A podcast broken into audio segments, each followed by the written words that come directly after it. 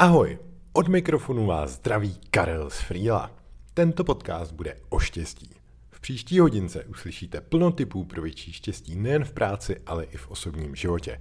Na své si přijdou jak kapitáni týmu, kteří mohou díky inspiraci zlepšit fungování firmy, tak i všichni ostatní, kteří se prostě rozvíjí, na co by se měli v životě zaměřit. Uslyšíte zároveň příběh Michala Schreiera, který vybudoval velkou IT firmu a nyní rozvíjí projekty pro lepší virtuální setkávání a konference. Když už jsme u toho štěstí, tak my ve Freelu jsme šťastní z poslední aktualizace Freela. Výrazně jsme zlepšili podúkoly, zrychlili jsme kalendář, kde je nově možné definovat barvy pro své projekty, ale také poznámky mají lepší diskuze a možnosti lajkování příspěvků a celkově mnoho dalšího. Teď už ale nebudu zdržovat. Dámy a pánové, kluci a holky, přeju příjemný podcastový zážitek, šťastnou cestu, pořádný workout, pohodové venčení, běhání nebo co u podcastu zrovna děláte.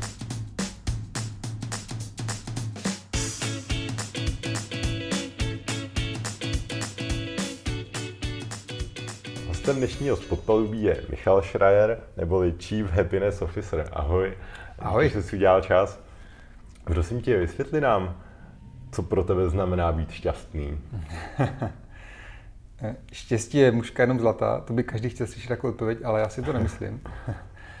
Podle mě být šťastný je dělat něco, co mi dává smysl, co mi naplňuje s lidma, se kterými si rozumím, se kterými si věříme, se kterými máme nějaký hluboký vztah.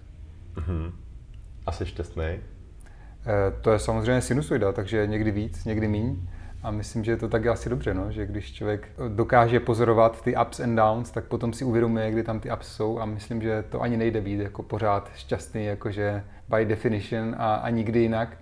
Teda možná, když se člověk promedituje k tomu, jakože už eh, nemá žádná očekávání od světa, tak potom možná se k nirváně v podobě věčného štěstí dostane, ale já to tak nemám a eh, rozhodně se snažím ale maximalizovat tu dobu, kdy jako se cítím tak, že jako jo, tohle je ta chvíle, kdy je to ono.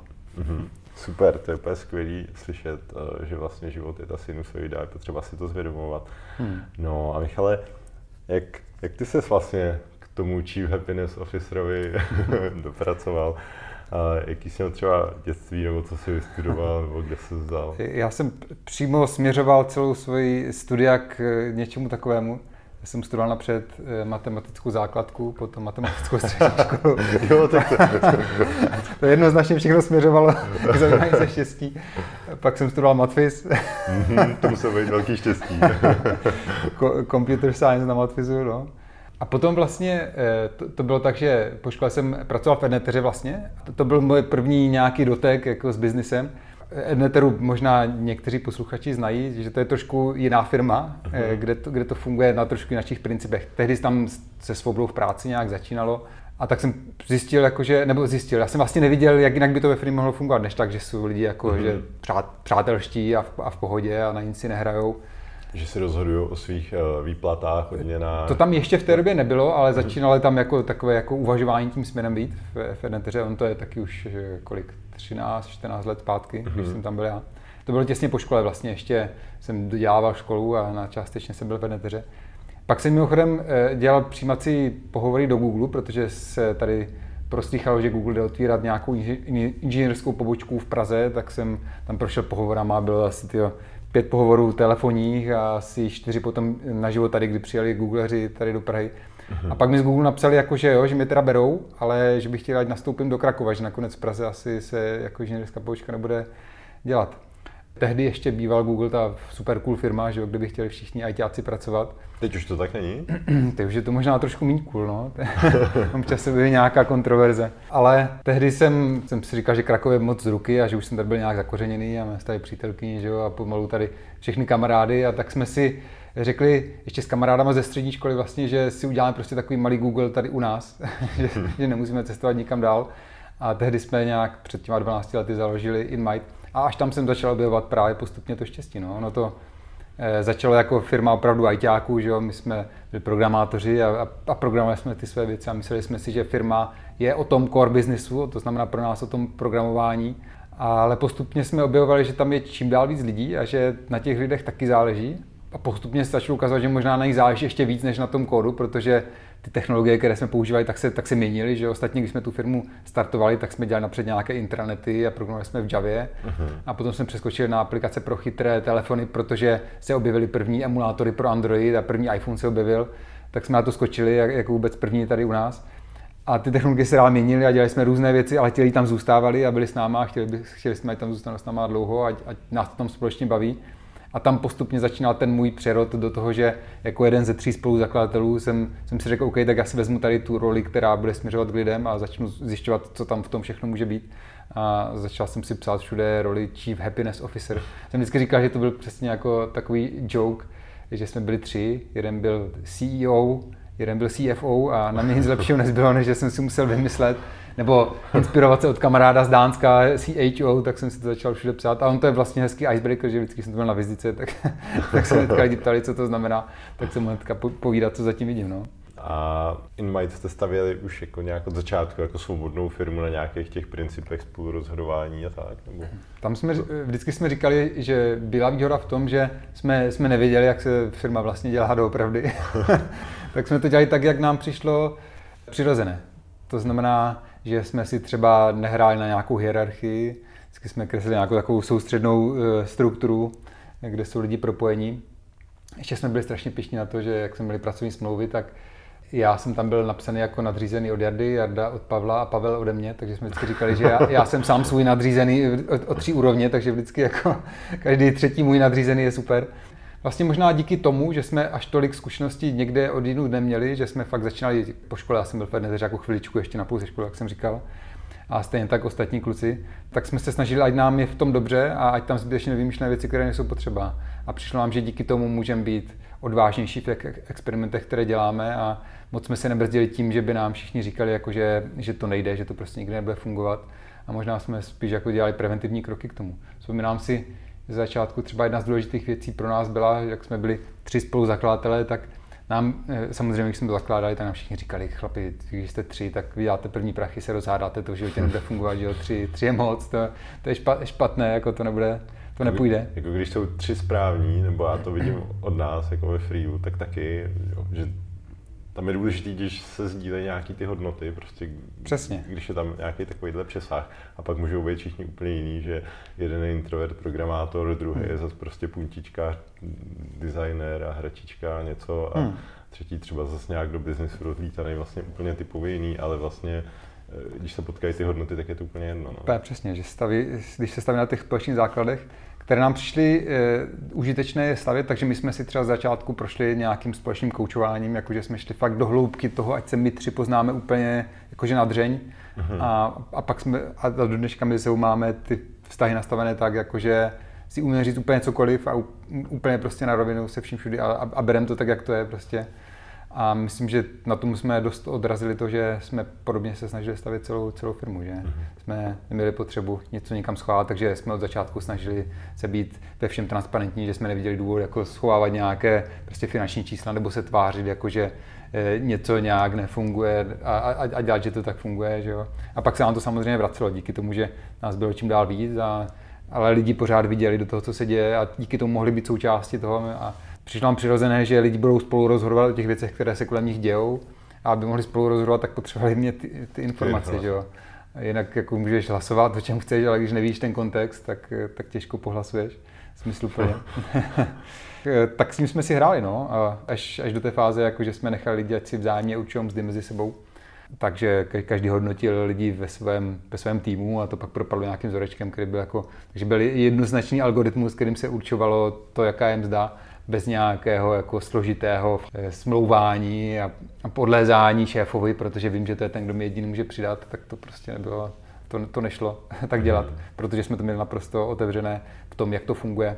Co jsme neměli otevřené, bylo přímo... Byl ten algoritmus to, open source. Ten, ten je, ten je.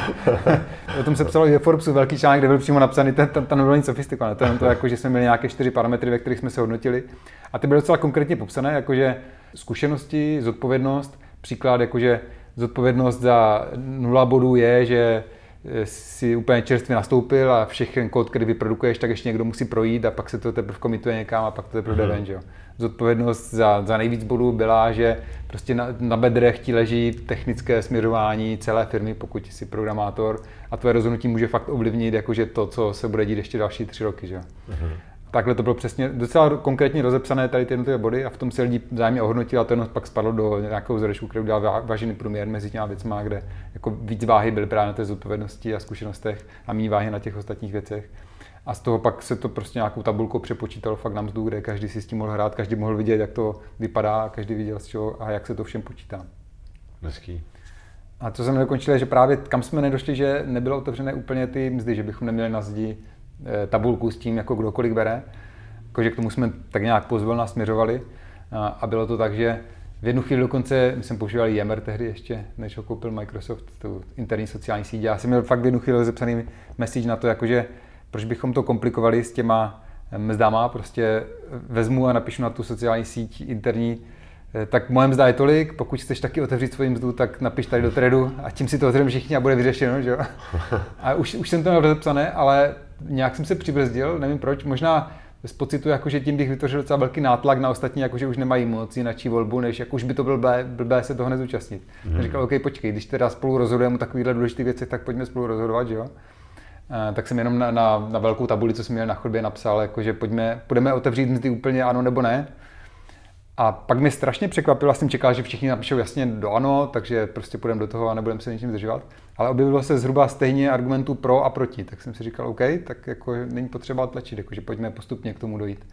A že lidi viděli jako negativa toho, proč jakože ještě to neotvírat, že, že to prostě není, není obvyklé a některé věci jsou složitější možná, že obvyklé ve smlouvách napsané, jako, že se nesmí takové věci sdílet. Nám přišlo, že to jako nemá smysl, ale říkali jsme si, OK, tak pojďme o tom rozhodnout spolu, když rozhodujeme spolu v těchto věcech. No a kam tě čas posunul dál teda? Ty máš teďka na LinkedInu, jsi uh, jeden z zakladatelů XR Leaders, Confirmatic, organizuješ vlastně MDev Camp už několik let, uh, Happiness at Work. Řekl jsem to všechno správně, nebo čemu se jak věnuješ? Ještě, ještě pár věcí asi vymyslíme, ale přemýšlím, jak moc to vzít ze široká, ať se dostaneme i pak k něčemu dalšímu. Ale tak, tak ten... Nebo tak, do, tak dopověz nějak příběh toho Inmightu, nebo jsi no. tam ještě teďka na nějaký specifický roli? Nebo tak, to... ten příběh Inmightu právě eh, skončil před 6 lety mm-hmm. tím, že nás koupil Avast. tam, tam by se o tom dalo povídat dlouho. A kdyby to někoho zajímalo, tak eh, si o tom rád popovídám, ale Princip je takový, že Avast nás oslovil s tím, že by nás chtěl koupit, mm. že chtěli nabustovat mobilní vývoj, který tam byl pár lidí v Avastu tehdy a chtěli to posunout někam dál. A my jsme nikdy nestavili firmu na prodej, zároveň nás ale vlastně zajímala tady ta zpětná vazba zvenku, jakože ty, ty pohledy těch vnějších, takže jsme se občas bavili s nějakýma investorama. I nepotřebovali jsme to, ale zajímalo nás právě tady ta zpětná vazba. My jsme docela jako v pohodě krásně rostly a, a zrovna a vás nás taky oslovoval v období, kdy jsme byli před podpisem brutálního kontraktu s VW, který by nás jako posunul někam, jakože ještě, ještě výš na evropský level, co by, co by InMight, do které bychom dělali hlavně tady jako česko-slovenské a tady v okolních krajinách mm-hmm. aplikace, ale ty docela velké. My jsme díky tomu, že jsme byli první, tak jsme dělali prostě pro, pro všechny banky, jsme dělali ty první bankovní aplikace a pro Škodovku, že jo. A, a pak najednou přišel ten Avas s nabídkou, že mě nás chtěl koupit, tak jsem si řekl, jo, nová myšlenka, to nás, to nás nenapadlo. A začali jsme se o tom bavit a začali jsme se o tom bavit samozřejmě s celým týmem a řešili jsme, co by to mohlo znamenat a jestli to je jako ten směr, který chceme. Mm-hmm. A, a ta nabídka od Avastu jako byla, pojďte vybudovat něco jako Avast Mobile, eh, jakože nezávislou eh, dceru nebo tady jako jednotku oddělenou, která bude postavena na tom, co vy jste budovali, na té vaší kultuře a na té vaší expertize v mobilních aplikacích ale budete dělat prostě na Avastích věcech, které na druhou stranu jsou globální a za váma bude stát ten Avast, který má po světě v té době asi 200 milionů uživatelů. My si říkali, jako, že to vlastně nezní vůbec špatně, že my jsme v InMightu dělali právě hodně ty zakázkové aplikace a vždycky nás lákalo dělat si ty vlastní produkty.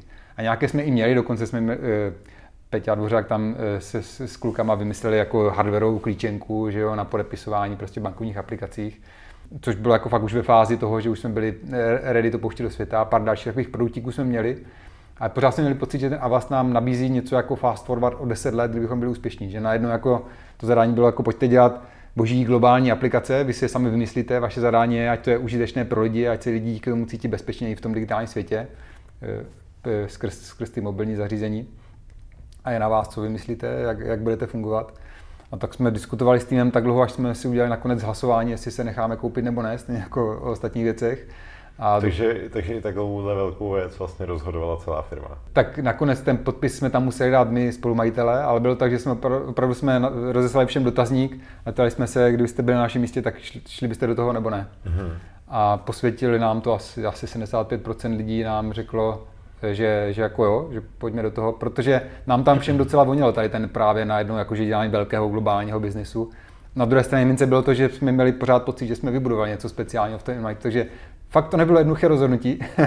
Zároveň ten pocit, jako, že fakt teďka se nám zrovna v té době dařilo a teďka před náma jakože eh, docela další pohodový růst. Eh, ale nakonec jsme do toho šli, no. nakonec jsme si říkali, jako, že ty produkty jako jsme fakt vždycky chtěli zkoušet a najednou v tak, v tak velkém, proč, proč do toho nejít.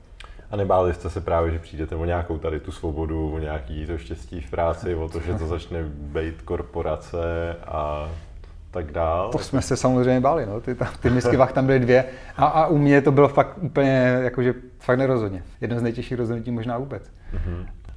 Jak to teda, jak to vypadala ta doba teda po nějaký takovýhle, jako, co to třeba pro tebe znamenalo? Nějaký střed jako s korporátem nebo?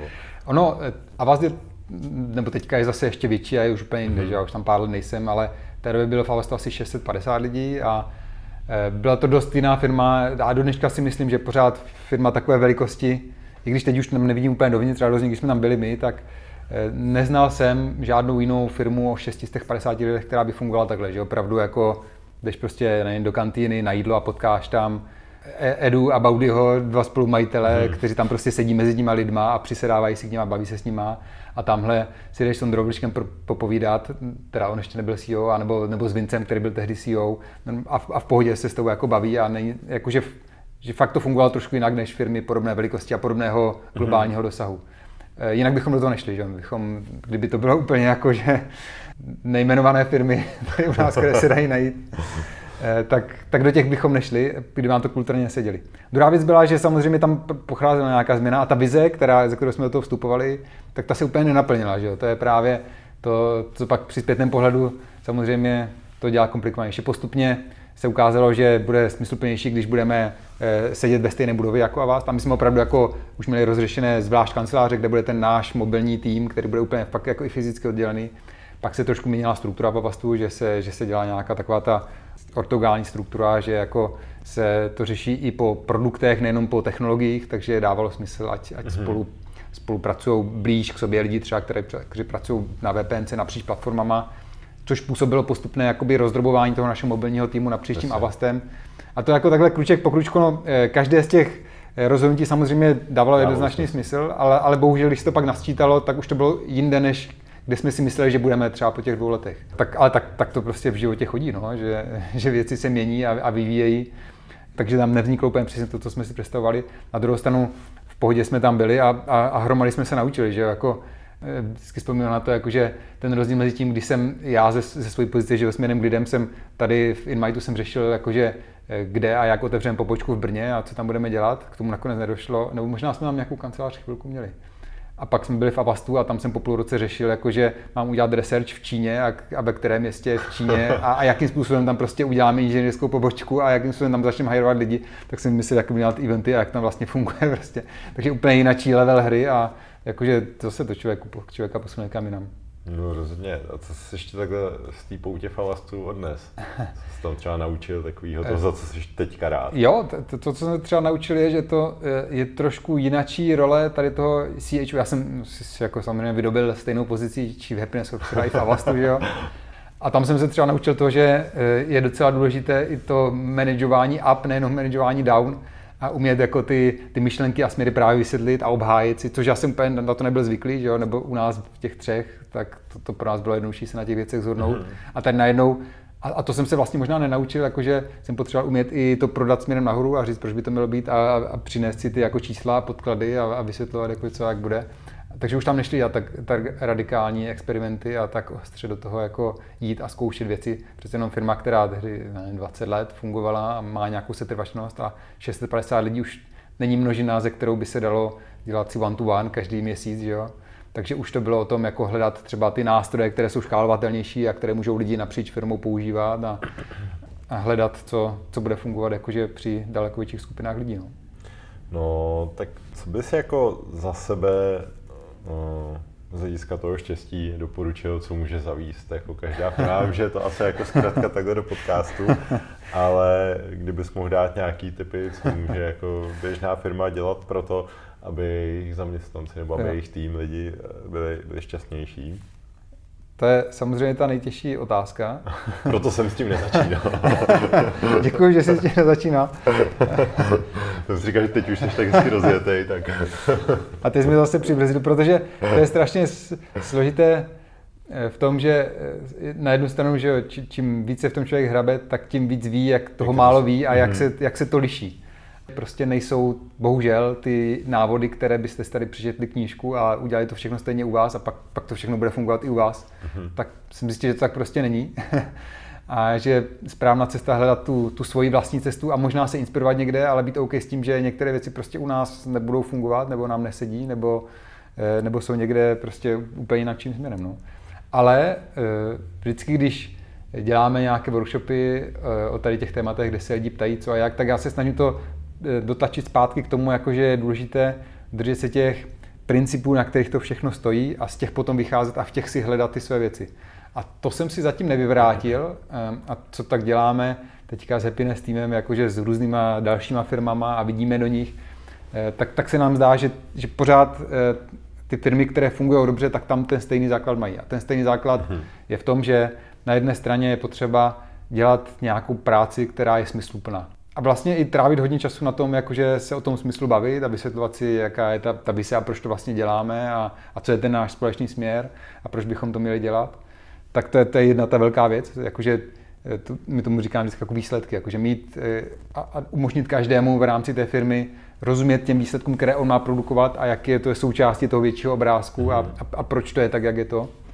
No a na druhé straně ten další velký kámen jsou ty vztahy mezi lidma, no? to znamená nějaká důvěra, psychological safety možná se, se tomu říká, že jo, psychologické bezpečí, to, že mám kolem sebe lidi, se kterými uh, umím otevřít věci, umíme si říct věci na rovinu, že umíme si dát tu zpětnou vazbu, že jo, což je teďka čas, často téma takové to, ze kterého to vychází potom, ale dá si ještě do větší hloubky. A...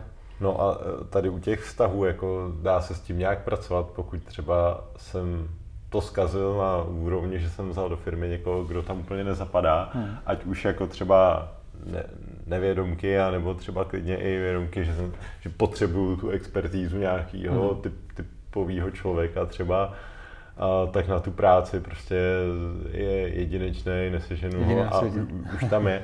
A, a co s tím dělat, když je opravdu, já nevím, chová se úplně, já nevím, jinak oproti těm lidem a tak. Dá, dá se s tím vůbec tak, něco dělat, nebo ne. je potřeba s tím pracovat ve smyslu, tak to akceptujeme, tady prostě nějaký, nějaká výjimka. No je to těžké, že jo? Záleží asi podle mě, na jaké úrovni tam ten eh, dis, disconnect je. Pokud by to bylo už na úrovni těch nějakých hodnot, ze kterých to všechno vychází, tak to bude blbý. Jo? Uh-huh. Když, eh, a ta, tam to možná všechno začíná, no? jakože najít si tu common ground, ze které vycházíte a když se zhodnete na tom, jako na, na čem stojíte, co by hodnotově, a potom třeba někdo funguje úplně jinak, protože rád sedí doma a, a je introvert a nerad mluví s lidma a mm-hmm. ty bys chtěl, ať jako se účastní tím buildingu, ale tomu moc nevoní, tak, tak tam se to asi jako dá najít ta společná řeč, protože pořád tam máte ten spodek, ze kterého vycházíte a, a pořád to, proč to děláte, možná tam může být společné. Mm-hmm. Ale pak jako, pokud je to případ takových těch travičů studní, tak to je pak samozřejmě těžké. No. Tam, bohužel, a to bylo vlastně jedno z mojich ponaučení eh, z Inviteu taky, no, že je strašně, strašně těžké jako oddat tomu tlaku přesně, jakože tyjo, teďka bychom potřebovali prostě ty lidi, tak je pojďme rychle najmout, když máme teďka tu možnost, ale pak je strašně těžké se s ním loučit, jo. Obzvlášť třeba v firmě podobně, jako jsme to měli firmě, to tam samozřejmě pár takový bylo, kteří prostě nezapadli, ale tím, že my jsme byli jako hodně sobě blízko a hodně přátelští, tak pak už najednou, jakože už se tam rychle vybudovaly ty vztahy a pak, pak už jako byl, byl s náma, ale občas tam něco jako zasmrdělo, co tam úplně nepasovalo, ale pak zase jako pořád už je to jeden z nás a prostě bereme ho, jako, že jako jsme vzali, tak už jako jsme ho cucli. A pak bylo strašně těžké a, a jakože u jednoho, dvou lidí se to stalo, jakože jsme pak po letech jako se po dvou letech třeba se, se horko těžko loučili jako s těžkým srdcem vlastně, ale ale na obou stranách to byla pak velká úleva, že, že jsme se nemuseli jako vzájemně lámat do té, do té zhody. No. Takže je to těžké a e, jak to vyřešit, to se asi snadno nedá vyřešit. No. To se dá vyřešit asi tím jenom, že si lidi povídají a jdou do hloubky a postupně se aspoň shodnou na tom, že chcou to nějak udělat na obou stranách a, a jdou do toho. No. Mm-hmm. Jdou do toho, že si řeknou věci tak, jak jsou, naplacat to a zkusí jako se odtud odrazit. No. A doporučil bys za tebe třeba knížku, jestli čet eh, Radikální otevřenost, která hmm. se vlastně tomuhle věnuje? Já, si, já jsem četl před pár lety a pamatuju si, že mě úplně nenadchla, ale principiálně samozřejmě je to úplně správně, že tak to je přesně o tom uvědomit si, jako když někomu říkám nějakou zpětnou vazbu, tak proč mu to říkám a jaká je to opravdu moje motivace k tomu ty věci probírat a, a jak mu to potom podat, tak to myslím, že je hezké. No. Já jsem do toho skočil, ty jsi vlastně mm, eh, říkal ty dva principy, ty, ty výsledky, ty vztahy, hmm. tak eh, ty navážeš? Navážu. A jednak to může znamenat hodně věcí tady v těch jednotlivých věcech, ale to, to, ten hlavní point můj je, že je potřeba myslet na obojí a nějak to udržovat jako v rovnováze. Protože přesně pak se stává někdy ve, ve firmách, že se u, uletí do jednoho extrému, jako že všichni jsou um, happy a jsou spolu rádi, že jo, a, a, a pokecají a pak se trošku zapomene na to, že ta firma tam je od toho, aby jako nebo že aby ta firma mohla existovat, tak tam prostě potřebují třeba proudit nějaké peníze a musí tam vznikat nějaké výsledky, jinak by to nemělo smysl, jako, aby ty lidi byli nebo jako, že můžou být komunitní klub nějaký, že jo, ale i ten vlastně asi něco má nějaký smysl, že jo, proč jsou lidi dohromady. A nebo naopak samozřejmě častější příklad jsou ty firmy, kde se prostě drtí na výsledky a jede se a krásně roste biznis, ale jede to přes mrtvoly a, a kašlem na to, jak to spolu máme. A ukazuje se v mnoha výzkumech, že jo, velkých, které jakože, že dlouhodobá udržitelnost právě plné z nějaké rovnováhy mezi tady těma věcma.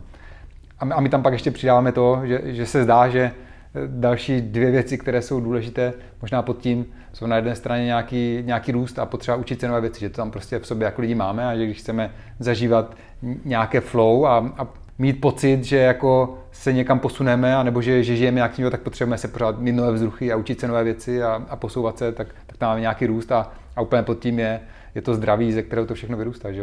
Když jsem na té maslové pyramidě, tak tam mm-hmm. prostě, když, když máš rozbitou tu spodní vrstvu, kde potřebuješ si zajistit fyziologické a psychologické jako pohodlí nějaké, tak se strašně těžko potom bude, eh, bude hůř. I když jako dá se to kreslit různě a můžeme se o tom dlouho diskutovat a polemizovat, ale rozhodně bude jednodušší eh, budovat vztahy a výsledky, když bude nějak usazené to zdraví, ať už mm-hmm. po mhm. fyzické nebo mentální stránce. No. Tam si myslím, že se to dá poměrně dobře, že já nevím, eh, my třeba máme zvedací stoly v kanceláři, do kolečka omíláme, zdraví čaje, zdraví jídlo a, hmm, a hmm. společně tam třeba děláme nějaký takový akce, obědy a tak, tak to je relativně jednoduché. Nebo i vlastně motivujeme lidi ke sportu, jo, že uh, odsportovaná hodina je prac, rovná si pracovní hodina. A, takže to zdraví si myslím, že je docela jako jednoduchý. To je myslím no. firmě na implementaci. Nebo máš ještě nějaký tip třeba ke zdraví, jako Jo, tam... Co by mohli třeba lidi zařadit? je toho strašně moc, no. Ale vždycky se to rozpadá asi do těch čtyř věcí, že jo. Na jedné straně to je pohyb, strava, spánek a, a pak nějaká nastavení mysli, že jo. Uh-huh. A, tady, a, a, zase mi přijde fajn jako myslet na ty všechny věci, no, že člověk jako když parádně sportuje, že jo, a dobře jí, ale pak nespí, tak se to prostě někde vyvalí. Ale máš pravdu, že to je to, kde se ča- často začíná a, a je to to možná, co se nej, nejlíp uchopuje, takže proto i, i ve velkých firmách se pak dělávají nějaké dny zdraví a nějaká podpora tady toho. A je to možná docela dobrý, tam se, tam se najde často snadno to společné, že jo? protože nakonec, když se o tom chvilku lidi baví, tak, tak se shodnou na tom, jako, že to je uh-huh. rozumná cesta, do čeho investovat nějakou energii, ale to, to krásně pak může vyrůst těm ostatním věcem. No. Jo, jo, to ještě u toho spánku, tak to mě, to, to se dá taky gamifikovat přes nějakou ouru. Měřit, kdo toho naspal víc. Soutěž ve spaní. no, to je pravda, tyjo, to, to myslím zrovna někde mluvil eh, David z, z toho, z Basecampu, že, že o tom uvažovali, jako, že by přesně takovou nějakou gamifikaci udělali a, a dávali bonusy lidem, kteří dobře spí, protože pak objektivně, že jo, kdo dobře spí, kdo odvede dobrou práci v tom spánku, tak potom odvede dobrou práci v mhm. práci, mm-hmm. že jo, protože když je vyspanější, tak je prostě fokusovanější a, daří, a je kreativnější. A na to už je výzkum dneska hodně. No a ostatně asi oba můžeme doporučit knížku, že jo, proč spíme, Jasně, jasně. Kde to je všechno krásně popsané. No, no ale ty jsi mi teďka nahrál vlastně na otázku uh, s, s tím Basecampem uh, a Happiness at Work a tak. Já jenom vlastně, asi, asi budeš vědět, že teďka jak tam ta třetina lidí odešla a vlastně při tom Basecamp je firma, kde asi by spousta lidí chtěla pracovat, ty lidi, co odešli, tak tam byli 8 let. Basecampu pochází, že jo, knížka v práci nemusí být blázinec a mm, tak, mm. dovolují remote work, všechno možný. Jak ty si třeba vysvětluješ, že vlastně se stane takovýhle exodus, když jako firma, která by v podstatě měla jít úplně příkladem, tak e, jenom, že vlastně šéf napíše, že v pracovním nástroji se nebudou řešit politické témata a způsobí to tohle. Je to velká záda pro mě. Mimochodem vtipný střípek je, že my jsme měli Jasona Frida, spoluzakladatele mm-hmm. na loni na konferenci, takže jsem s ním dělal rozhovor a, a je to úplně super typek, že jo, jednak mm-hmm. v komunikaci i Jakože tím, že jsem, jakože možná jsem o kruček blíž než, než ti, kteří četli jenom ty knížky, mm-hmm. ale opravdu jsem s ním komunikoval napřímo a přijde že je autentický, že opravdu si na to nehraje, že by to jenom napsali do té knížky, aby to dobře fungovalo. I z toho, jak psal, i z toho, jak jsme řešili toho vystoupení na konferenci, i potom, jak jsme se bavili. A já jsem to teďka zrovna měl sestříhané jako podcast, to povídání s ním a už jsem to šel releaseovat a teď se objevilo tohle, tak jsem řekl pytle.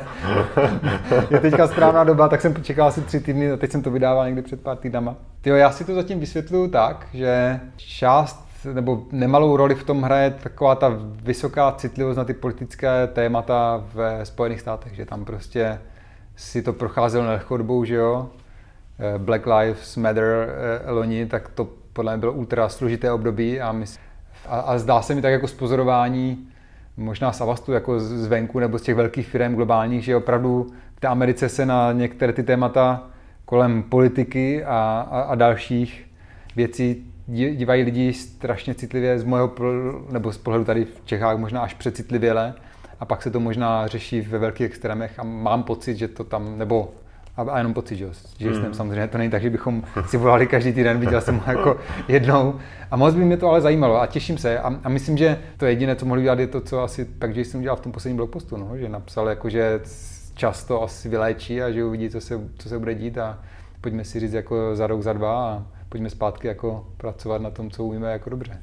A hmm. fakt, fakt jsem zvědav, fakt jsem zvědav, co se za rok bude povídat, protože třetina lidí z firmy jako je Basecamp, když odejde, a, a není to obří firma, že jo, je to firma, kde se lidi opravdu znají a mají tam mezi sebou ty vztahy. 57 lidí hmm. článku, no, takže... Takže jim došlo 20 lidí, no. Je to, je to zajímavé, takže, a je to překvapivé, že v takové firmě se něco takového může stát, ale myslím, že to právě bylo, nebo velkou roli mělo to zahrání na tady tu politickou strunu, která je fakt citlivá, no to, to, když to ještě vzlášť jako v nějakém českém kontrastu, kde jsme zvyklí asi na ledacos, tak uh, právě jsem si říkal, že to, že, že to prostě nechápu, no, sám za sebe. To je zajímavé, no. Uh, ale asi zpátky ještě teda k tomu štěstí a k tomu, co ty firmy můžou vlastně dělat, mm-hmm. tak to zdraví jasný, snažit se, aby ty lidi si budovali ty návyky a tak. Uh, ten. Tady vidím mimochodem knížku Atomové návyky. to je tak... jako moje, to je, to je skvělá knížka.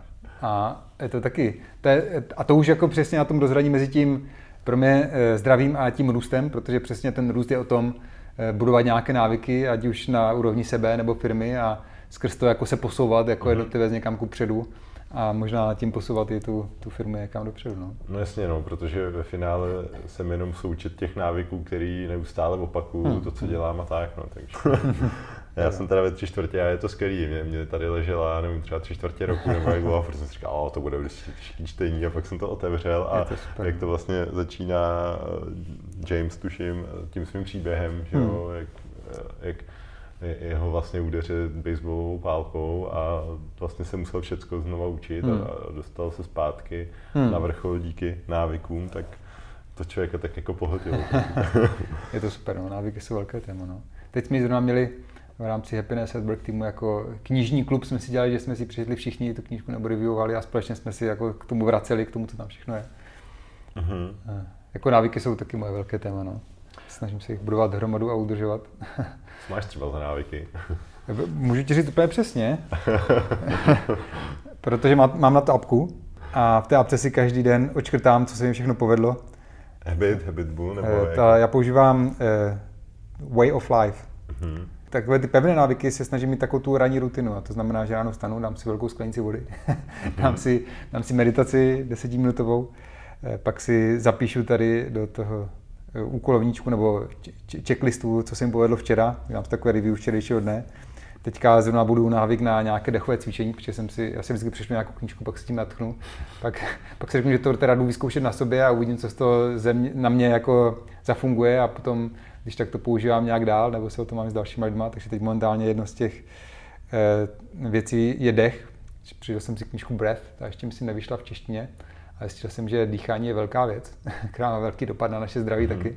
Takže začím, začínám všude propagovat, že dýchání je boží věc a že by to měli všichni zkoušet. a moc doporučuji. Ale sám to ještě vůbec neumím. Je to velká, velká věda zároveň, protože dýcháme úplně blbě. Třeba málo dýcháme nosem a to se taky snažím naučit. A, a nebo ty že jo, metody Hof a další. Holotrpní dýchání třeba. To jsem ještě neskoušel a k tomu se třeba jednou prodýchám. No. Zatím zkouším spíš jako právě dýchat nosem a, a dýchat podle Wim Hofa a další věci. Mám tam studenou sprchu každé ráno, že jo? mám tam každé ráno půst, eh, protože mám nějaký takové intermittent fasting, přerušované pustování, takže nejím hnedka po ránu. A pak se snažím každý den si něco přečíst, něco nového se naučit a každý den jít rozumně spát. Tady mám jeden z návyků, které snažím udržovat, je, že hm. žádné Facebooky, hry a videa místo spaní tak to je věc, za kterou trošku bojuju, no, občas. Mm, to je hezké. A ještě, ještě hromadu dalších, no. Žádný Netflix místo spaní. no, tak s tím třeba bojuju. A, a používám to takové ty hacky typu, jako že mám eh, aplikaci, která mi každý večer ve 22.30 zablokuje přístup ke všem sociálním sítím a dalším věcem, takže bohužel to teda jako ajťák umím obejít, ale obejít to, ono to totiž pustí nějaké proxiny, že jo, a pak, pak mě to jako filtruje všechny obsah tady z těchto věcí, které jsem si nastavil, že chci filtrovat, a spustí se to automaticky a Obejít to sice vím, jak to obejít, ale ten filtr nějaký... přesto funguje. No? Už je, to je přesně jak, o tom myslím i James Clear v těch návicích píše, že když tam člověk dá tu překážku prostě a najednou je to, no. hmm. je to věč, že to není automaticky, jak člověk se mu občas stane, že večer, že u toho počítače, tak najednou ani neví, jak se to stalo, že najednou tam začne psát, nevím, Insta hmm. a uprostřed Instagram.com najednou zjistí, jako, že vůbec tam nechce jít, ale jenom se tam začalo samo psát, že jo. tak přesně tam on ten bloker navíc, který jako řekne, ty fakt tam chceš. Když jsme u těch překážek, máš třeba na Facebook, Instagram aplikace nainstalované v telefonu, nebo si to komplikuješ jo, tím ne, nemám, nemám žádné aplikace na žádné sociální sítě nainstalované v telefonu. A na počítači navíc mám ještě takové ty feed blockery, což úplně boží, to všem doporučuji. Mm-hmm. A jsou pluginy pro všechny prohlížeče, jmenuje se třeba eh, Facebook Feed Eradicator, eh, nebo teď jsem našel nějakou novou hezkou aplikaci, která dělá to, že když člověk otevře ten Facebook omylem třeba, tak při nejmenším tam není vůbec žádný ten feed, že tam člověk nemá ten feed, že ten odfiltrovaný je tam nějaký citát místo toho napsaný, a, nebo nějaká hezká stránka s obrázkem a člověk, když tam jde, tak si, já, já třeba na Facebook vlastně jenom se podívám na ty notifikace. Jediné, z čeho se léčím, je ten Instagram, no, ten jsem si musel před rokem odinstalovat a teďka pořád se přistím, občas si to úplně zbytečně otevírám na počítači a nic mi to nedává tak návyky jsou velká věc a, a je to přesně to, když postupujeme krásně tu pyramidou nějakou, tak to je přesně k těm růstům a k tomu, k tomu učením a posouvání sebe, že jo, někam ku předu. A, a je to pak přesně i na, na úrovni týmu, že jo, když společně budeme nějaké návyky nebo e, rituály týmové, tak ty přesně pak můžou působit k tomu, abychom budovali ty dvě hlavní věci nahoře. Můžou to být nějaké pravidelné třeba týmové retrospektivy, že jo? nebo my máme v, tý, v týmu každý týden nějaký huddle nebo syn, kde se, kde se potkáváme pravidelně se snažíme postupně v konfirmatik týmu, třeba tam máme něco, čemu říkáme lunch and learn, tak to je jednak, jednak s tou učením vzájemného a jednak s tou, jako, že se pravidelně setkáme a, a kdo chce, tak tam přinese nějaké téma, které, které představí ostatním. Uh-huh. Takže tam to je vlastně taky o těch návících celofiremních, které možná těžší zavádět a u nich je pro mě jako ta, ta zásadní eh, rada, jestli můžu radit, je právě, že nemyslet si, že všechno bude fungovat navždy a, a to, co si někde přečtu v knížce, tak bude to správné, co nám bude fungovat. Že se mi zdá, že ta nejsprávnější cesta je právě se třeba inspirovat, ale pak ty věci zkoušet a být OK s tím, že, nebo ideálně je do týmu zavádět e, jako experimenty a hlasitě o tom mluvit, jako že pojďme jako experiment zkusit tohle a budeme to zkoušet třeba takovouhle dobu a pak si řekneme, jestli to k něčemu je nebo ne, nebo, nebo to budeme průběžně nějak mhm. iterovat. Protože občas se asi stává, že tady si něco přečteme, že by bylo super prostě dělat každý den, nevím, daily. Teď, teď zrovna příklad v týmu v Konformatiku jsme si zvedli, jako, že nám přišlo super nápad mít na Slacku kanál eh, daily status a že tam každý den budeme psát jako ty statusy. A tak jsme to nadšeně všichni tam psali, první týden, druhý, třetí, první měsíc možná ještě jo. A pak někdo nenapsal, někdo další napsal, pak to prostě vyfejdovalo a zjistili jsme, že to prostě eh, zpětně jsme zjistili, že to tam píšeme jenom mm, prostě z té nutnosti, že jsme si řekli, a že nám to úplně tu hodnotu nepřináší. A tak jsme si řekli, OK, jako, že ten experiment nevyšel, tak to zkusíme trošku jinak, tak teďka zrovna zkouším tam zase nastartovat, že budeme mít, že jsem ten kanál přejmenoval na What's New, nebo tak nějak jsem to pojmenoval. A že zkusíme tam psát jenom, když se teda stane něco, new and noteworthy, jakože stojí to za to, aby to ostatní věděli, tak to napíšu, ať tam nejsou statusy typu, jako tak dneska jsem seděl u počítače a četl maily a bylo to dobrý. To se tam samozřejmě stalo, protože některé dny jsou takové, ale najednou se tam ztratí ty, ty zajímavé věci, že jo. Takže Eh, ty, ty rituály, se budou, tak, tak fakt berte jako experimenty a také i komunikovat do týmu, že jo, a říct, jako pojďme to zkusit, a když to nebude, tak OK. A stejně tak ty dobré věci občas prostě s překvapením, nebo i ty rituály, které se zdá, že tady jsou s námi prostě dva roky, tak občas prostě jim ta doba se naplní a prostě už přestanou být zajímavé, už se jenom dělají z Tak je občas docela dobrý si to jako revalidovat, udělat si nějaké review těch, mm-hmm. těch rituálů a, a pohodě si říct, jako, že OK, jako, že sice jsme s tím byli teďka dva, tři roky, ale teď už nám to nepřináší hodnotu, nebo už to děláme fakt jenom proto, že jsme to dělali vždycky, ale můžeme vymyslet místo toho a udělat díky tomu, že tohle dáme příliš, tak dát prostor něčemu jinému. No. Hmm, jasně. No a to mě jako tak vede na otázku, jestli štěstí má nějaký svoje KPIčka, jestli se to, dá, jestli se to ve firmě dá měřit. To se musí přesně měřit, že? to by to nešlo. Tak eh, my jsme to samozřejmě eh, měřili, že vždycky v těch větších týmech. tu jsme měli, eh, jak se tomu říká česky, ale takový ty pulse surveys, jakože mm-hmm. měření pulzu. Já jsem, a do dneška jsem velký odpůrce velkých nějakých měření ve smyslu jako engagement survey, jakože jednou za rok se udělá velký dotazník napříč celou firmou, ten se pak dva měsíce vyhodnocuje, pak tři měsíce vymýšlí, co s tím a za půl roku, když se přijde slavnostně s výsledkama, tak se zapomene, co už jako tam lidi dávali. tak my jsme dělali spíš to jako, že jsme používali apku, která každý týden poslala lidem jednu otázku a na to odpověděli. Součástí toho mimochodem bylo i možnost poslat někomu peer-to-peer nějaký feedback, takže tam nenápadně bylo přistrčené vždycky i tak jako zpětná vazba, učení se té zpětné vazby, kterou jsme by the way eh, přistrkávali i do těch všech ostatních nástrojů, takže když jsme se třeba vzájemně hodnotili na ty mzdy, tak tam vždycky byla jako možnost k tomu připisovat nějaký feedback.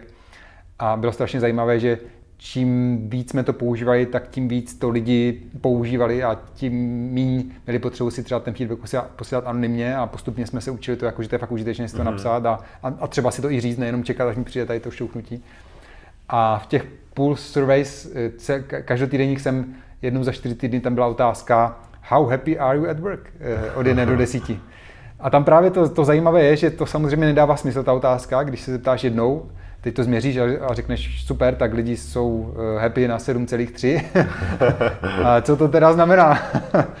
Eh, to, co bylo zajímavější, je sledovat to tu otázku long term v čase, no? že když tam vidíš tu změnu, že jo, protože každý to má jinak a někdo řekne jako, že pět je vlastně super a deset znamená prostě ta nirvána a věčné štěstí. Pro někoho jiného je devět, že jsem mi dneska prostě nepobil pes nebo něco takového.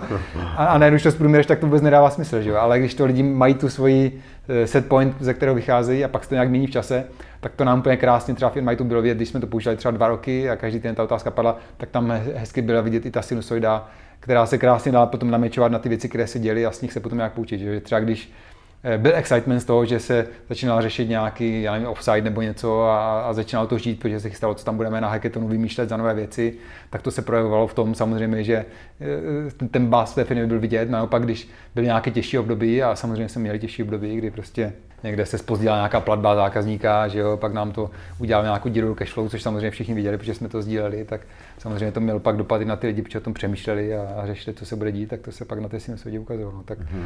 jakože těžko hledat KPIčka eh, univerzálně platné, ale ty, ty relativní jako myslím, že se dají, no, relativní mm-hmm. v čase. Co třeba štěstí v práci a momentální home office, který trval rok, je něco, co bys doporučil třeba pro lidi, kteří teďka jsou a ještě třeba nějakou dobu budou jako vlastně v rámci home officeu, já nevím, pro ten tým nebo pro toho jednotlivce, co by... Je, je vtipné, že uh, to téma a otázka samozřejmě padá. A vyvrbilo se to v tom, že jsme dělali teďka už možná desítky workshopů s firmama většíma právě na těmhle tématům, jak přežívat v tom digitálním světě, když se nemůžeme potkávat a vznikl z toho právě workshop, který jsme přejmenovali na, na, na Digi Happy. A vtipné na něm je mimochodem, že nakonec se to učesalo do toho, že ten workshop, když se bavíme o tom, co se dá dělat, tak držíme úplně ve stejném frameworku jako to, co se dá dělat mimo ten digitální svět. To znamená, jako, že myslete na to, jako, že potřebujete nějak se spolu bavit a nějak budovat ty vztahy. Mm-hmm. A tady v tom digitálním světě to například eh, znamená, že jo, nedělat jenom ty meetingy, ale najít si i ten čas, kdy se dělají i jiné věci. Že? Mi se líbí třeba, podal to kamarád z Lega, že, že mají pravidlo, že když mají, a to už říkal jako před lety, ale že, že když mají nějaký call online, tak jsou domluveni v rámci distribuovaného týmu, který se nepotkává jinak, tak mají domluvené pravidlo, že když škola začíná v 11, tak už v 10.50 je otevřená ta virtuální místnost, kam se člověk může připojit a těch 10 minut předtím je prostě takové to scházení se v zasedačce a pokec o rodině a o dětech a, a pokec u kávomatu, který jinak prostě nejde, že? to úplně odpadá, když člověk jenom skáče z meetingu na meetingu přes Zoom. Mm-hmm. No a nebo věci typu jako, že my jsme dělali různé týmové challenges, kde jsme se bavili o jiných než, než pracovních věcech. Dělali jsme game nights a, a, a ty různé snídaně, že jo, nebo obědy spolu, nebo tady ty lunch and learns tak ty, tyhle všechny střípky jako zkoušet a, a dívat se, co se z toho ujme. A u nás jako mnoho z těch věcí přesně se krásně, krásně neujalo, a, ale jako byli jsme, jsem, jsem rád vlastně teďka zpětně, že jsme byli schopni to včas vyhodnotit a říct si, jako, že OK, už nám to prostě ty snídaně nefungují, eh, tak pojďme zkusit jako zase nějaký další experiment.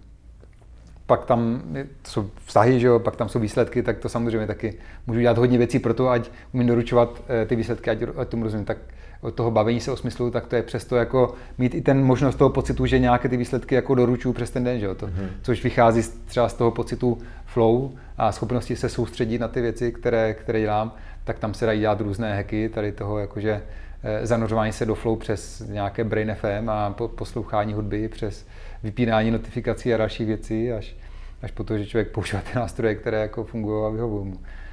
A, a, a, k těm návykům tam už jsme se bavili asi dost, to zdraví. A, a dobrý je, že na to všechno jsou i apky a nástroje i v tom digitálním světě, které člověk může používat i sám a nepotřebuje k tomu tu, tu skupinu, která ho nějak pošťouchne, i když to je vždycky lepší, no, nějaký závazek vůči ostatním. Ale to, že by to zjednodušovalo situaci, to se říct nedá si, že jo. Eh, to, co eh, ve smyslu toho, že eh, je potřeba, a to se možná často neděje, a to je možná to vůbec nejzásadnější, myslet na to, že tady tyhle věci je tam potřeba možná trošku uměle, ale je potřeba jim dávat prostor. No? Že se opravdu neděje to, že by se lidi potkali v kuchyňce nebo u kávovaru a tam právě proběhla nějaké to malinké prohloubení těch vztahů nebo, uh-huh. nebo provázání se, to se prostě najednou neděje, když je člověk na home office. A právě proto je potřeba na to mít trošku víc možná pozornosti a dávat tomu prostor možná trošku uměle. No. Jasně. Teď možná trošku opačně, ale když, nevím z pohledu týmu, ale chodíme do, nebo začneme chodit do práce někdo, kdo byl v pohodě, tak najednou viditelně jako v pohodě není. Hmm. Tak co doporučuješ třeba s tím, jako samozřejmě dá se s tím člověkem pobavit a tak, ale myslíš, že to je spíš jako na nějakou pak odbornou pomoc, když je to jako nějaký větší problém, nebo co třeba by měl vlastně nějaký tým leader vlastně jako dělat, jako mělo by se to ve firmě vědět, že někomu se jako třeba v životě něco stalo a teď není tolik v pohodě, nebo to naopak jako nechat jako v koutě, když se nic neděje, hmm. nebo... No, tak um, to je samozřejmě složité, když, a ty větší témata tam přesně jako, eh, já jsem psychologii nestudoval, hmm. to si dostudovám jako tady v knížkách a v článcích, takže tam přesně jako je potřeba asi jednak mít citlivost na to, vědět, kde ještě jako člověk může nějakým koučovacím přístupem nebo povídáním si jako intervenovat a kde už jako je to spíš pro, pro odborníka a, a, a jsou takové situace a těžké životní situace, že jo. A je, je, možná dobrá zpráva, že přestává být tabu, jako chodit za terapeutem, protože už lidi objevují, jako, že to vlastně je někdo, kdo možná dokáže pomoct otevřít nějaké komnaty, které člověk sám těžko jako do nich vstupuje. Nejde říct zase univerzální pravidlo, že jo? O tom, jak se mhm. ptal, jako, že když má někdo těžkou situaci, tak to s tím. Tak je firma, kde to vůbec jako nejde řešit, že jo? A, a nebo naopak, teďka v týmech, ve kterých jsem, tak tam taková věc prostě je na probrání, protože to tak máme mezi sebou nastavené, že jo? Tím, že třeba v některých těch týmech jsme menší tým a jsme blízko k sobě. Ale to důležité je e, za mě vnímat ty lidi a, jakože holisticky se vším všudy, co k tomu být člověk m, e, připadá. A to je nakonec, teďka jsme se krásně, jsme nasměrovali jakože k té velké odpovědi na otázku, jako proč bychom se tím štěstím v práci měli zabývat a, a proč vůbec to má smysl, když ta práce je prostě práce, odmakám, prostě jdu dom, že jo, a, mm-hmm. a mi to fuk. Eh, ale pak si člověk uvědomí, že to je právě součástí toho bigger picture, toho, toho celého života, že jo, a že člověk v té práci stráví prostě v průměru nějakých 80 tisíc hodin, třetinu, třetinu života, a to, co se mu prostě v té práci děje, tak toho ovlivňuje doma, ale funguje to i opačným směrem, že když se člověku něco děje prostě mimo práci, tak toho v té mhm. práci ovlivní A ano, můžeme se snažit tvářit, že to tak není a můžeme se snažit být jako profici, kteří si oblečou jako na, svůj, na sebe profi roli a 8 hodin jsou prostě totálně jako v pohodě a pak, pak půjdou domů a rozbrečí se, protože jako si jim tam děje něco těžkého. A tak to prostě, to nejde, prostě to v tom člověku je a to nezmizne, že na těch 8 hodin, ale pak se neobjeví.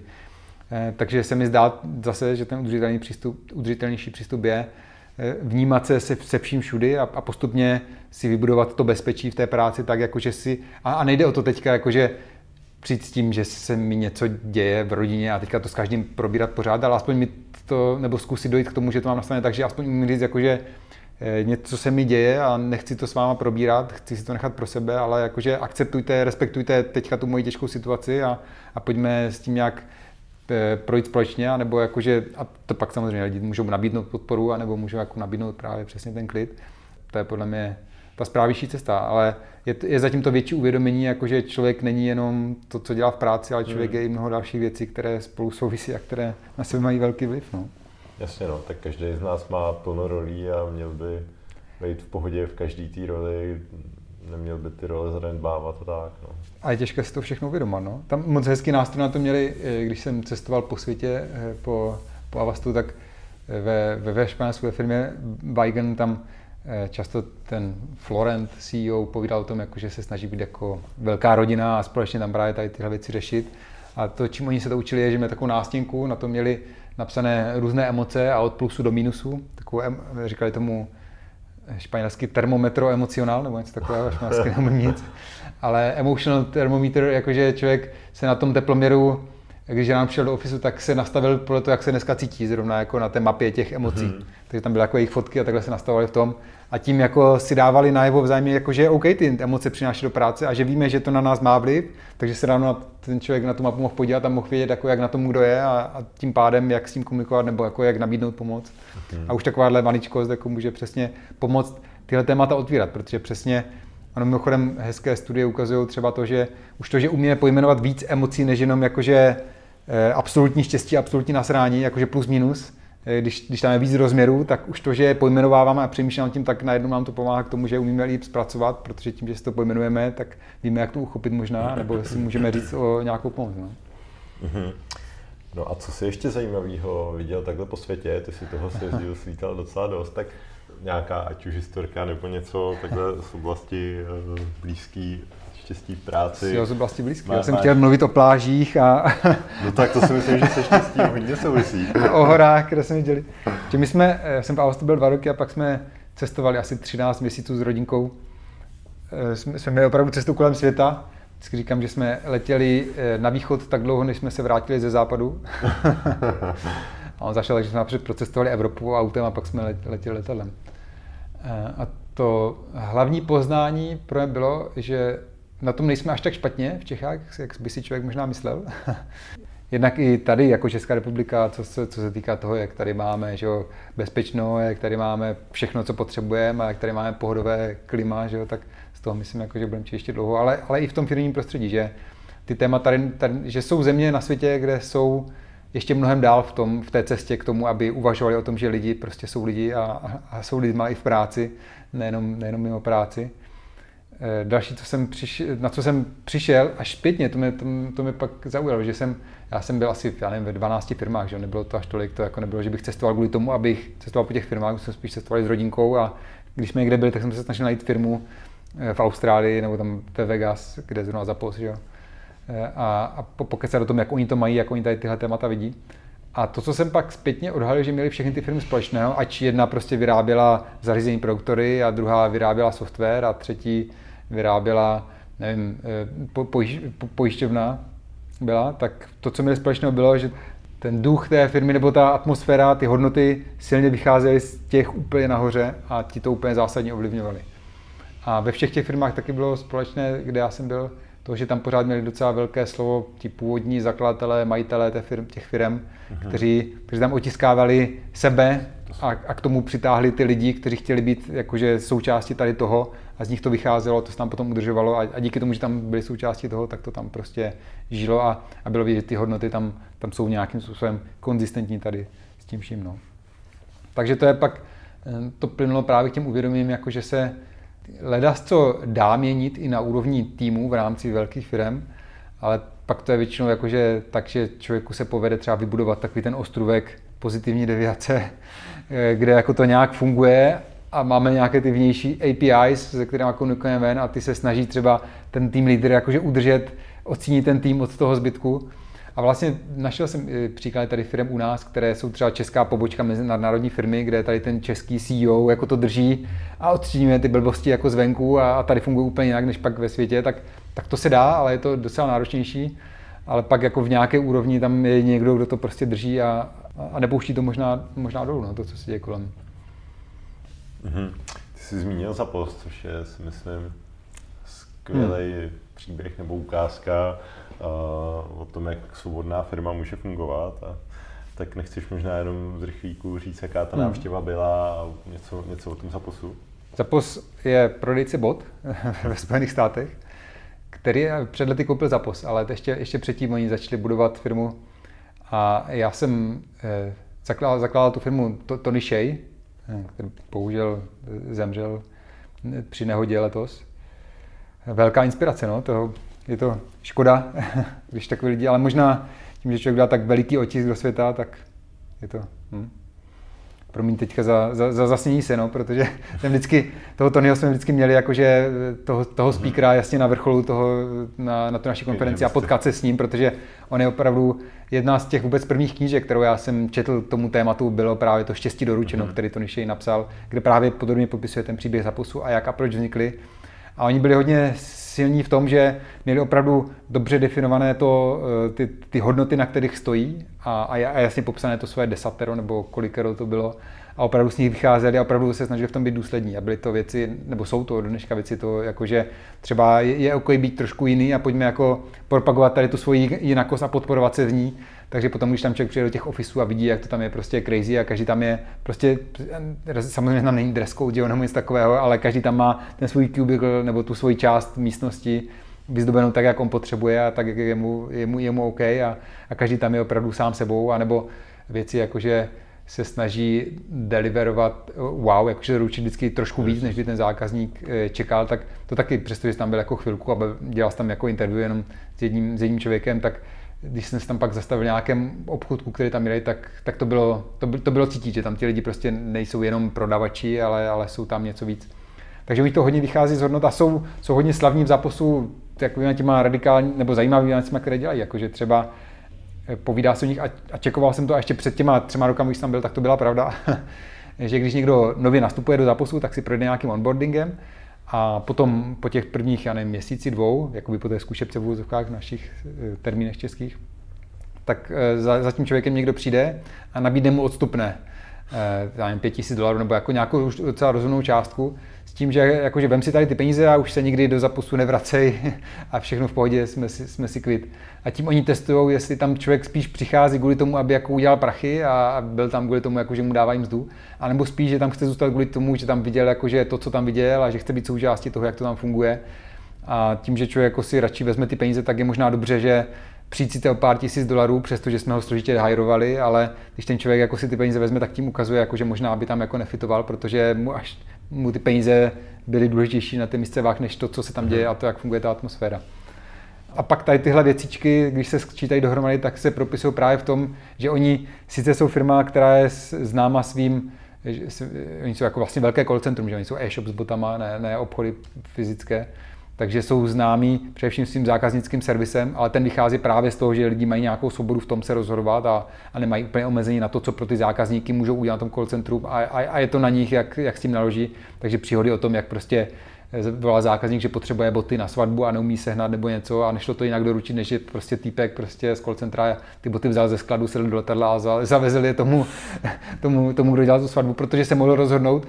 A teďka najednou je to úplně crazy rozhodnutí, které úplně nedává smysl ekonomicky, že jo? Samozřejmě nejde, aby lítal každý s botama letadlem, ale pak z toho se samozřejmě v druhé vlně vyvinuje tak brutální PR a tak, tak skvělé, skvělý příběh pro, pro Zapos, který vydělá jakože řádově víc peněz než tohle. A, a vzniklo to jenom díky tomu, že ten člověk se mohl rozhodnout a mohl dělat takhle mhm. šílené rozhodnutí, protože měl dostatečnou důvěru od té firmy jako takové. No.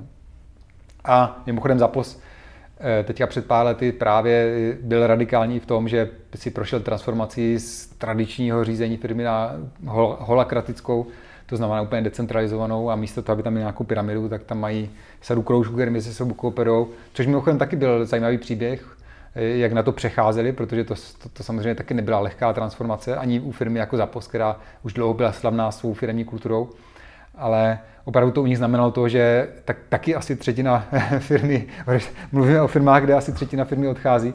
A tady to bylo fakt opravdu tak, že šli do toho opravdu na ostro a, a ta holakracie opravdu znamená, že si člověk vezme na sebe možná i víc odpovědnosti, než to teďka měl a už, už nemá moc manažera a je, je to hodně na něm, kde je a jak se tam najde a, a jak si vytvoří to prostředí kolem sebe. A ne každý to byl připraven přímo, to mhm. teďka fungoval jinak a a je to tak OK, tak to prostě v těch firmách a při těch změnách funguje.